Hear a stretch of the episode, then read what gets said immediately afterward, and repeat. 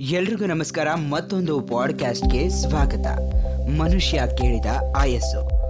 ಒಂದು ದಿನ ದೇವರು, ಒಂದು ಕತ್ತೆ, ಒಂದು ನಾಯಿ, ಒಂದು ಕೋತಿ ಹಾಗೂ ಒಬ್ಬ ಮನುಷ್ಯನನ್ನು ಸೃಷ್ಟಿಸಿ ಅವರಿಗೆಲ್ಲ ಆಯಸ್ಸನ್ನು, ಕರ್ತವ್ಯಗಳ ಜವಾಬ್ದಾರಿಯನ್ನು ಹಂಚತೊಡಗಿದ.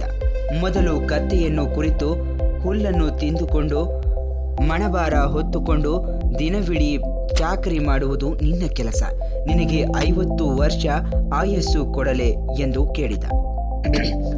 ಬೇಡ ಬೇಡ. ಇಂತಹ ಸೌಭಾಗ್ಯಕ್ಕೆ ಐವತ್ತು ವರ್ಷ ಆಯಸ್ಸು ಏಕೆ ಬೇಕು? ಅದರ ಅರ್ಧ ಕೊಡು, ಸಾಕು ಎಂದಿತು ಕತ್ತೆ.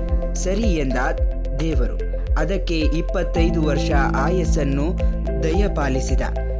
ನಾಯಿಯನ್ನು ಕುರಿತು ಕೊಟ್ಟಿದ್ದನ್ನು ತಿಂದು ಒಂದು ಮೂಲೆಯಲ್ಲಿ ಬಿದ್ದುಕೊಂಡು ಹಗಲು ರಾತ್ರಿ ಮನೆಯನ್ನು ಕಾಯುವುದು ನಿನ್ನ ಕೆಲಸ. ನಿನಗೆ ಮೂವತ್ತು ವರ್ಷ ಆಯಸ್ಸು ನೀಡುತ್ತೇನೆ ಎಂದ. ಬೇಡವೇ ಬೇಡ, ಅಷ್ಟು ವರ್ಷ ಈ ರೀತಿ ಇರಲು ನನ್ನಿಂದ ಸಾಧ್ಯವಿಲ್ಲ. ನನಗೂ ಅದರಲ್ಲಿ ಅರ್ಧ ಆಯಸ್ ಕೊಡು ಎಂದಿತು ನಾಯಿ. ತಥಾಸ್ತು ಎಂದ ದೇವರು. ಅದಕ್ಕೆ ಹದಿನೈದು ವರ್ಷ ಆಯಸ್ಸು ನೀಡಿದ.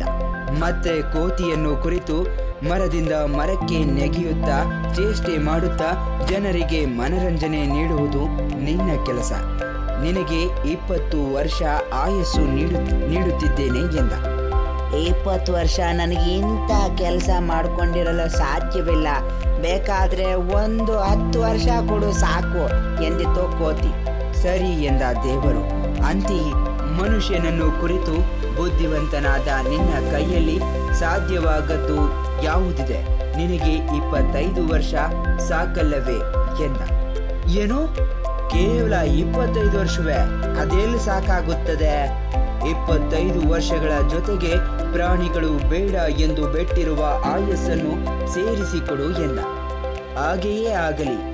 ಮೊದಲ ಇಪ್ಪತ್ತೈದು ವರ್ಷ ಬಾಲ್ಯ ಯೌವನ. ವಿದ್ಯಾಭ್ಯಾಸ ಎಂದು ಸಂತೋಷದಿಂದ ಕಾಲ ಕಳೆ. ಮುಂದಿನ ಮೂವತ್ತು ವರ್ಷ ದುಡಿಮೆಯ ಕಾಲ. ಗೃಹಸ್ಥನಾಗಿ ಕತ್ತೆಯಂತೆ ದುಡಿದು ಸಂಪಾದಿಸುತ್ತಾ ಸಂಸಾರವನ್ನು ಸಾಗಿಸು.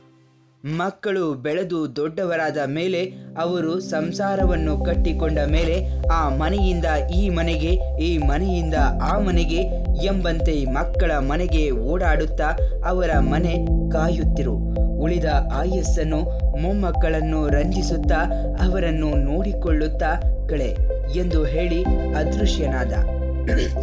ದೇವರು ಅದೃಶ್ಯನಾದ ಮೇಲೆ ನಾನು ಹೇಳಿದ್ದು, ನಾನು ಕೇಳಿದ್ದು ಸರಿಯೋ ತಪ್ಪೋ ಎಂದು ಯೋಚಿಸಿ ಅವನಿಗನ್ನಿಸಿತು.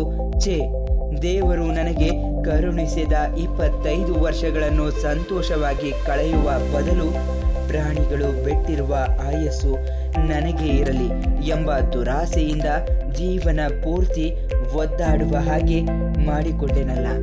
ಎಷ್ಟು ವರ್ಷ ಬದುಕುತ್ತೇವೆ ಎನ್ನುವುದಕ್ಕಿಂತ ಹೇಗೆ ಬದುಕುತ್ತೇವೆ ಎನ್ನುವುದು ಬಹಳ ಮುಖ್ಯ ಎಂಬ ವಿಚಾರ ನನ್ನ ತಲೆಗೆ ಆಗ ಒಳಿಯಲೇ ಇಲ್ಲವಲ್ಲ ಎಂದು ಪರಿತಪಿಸಿದ.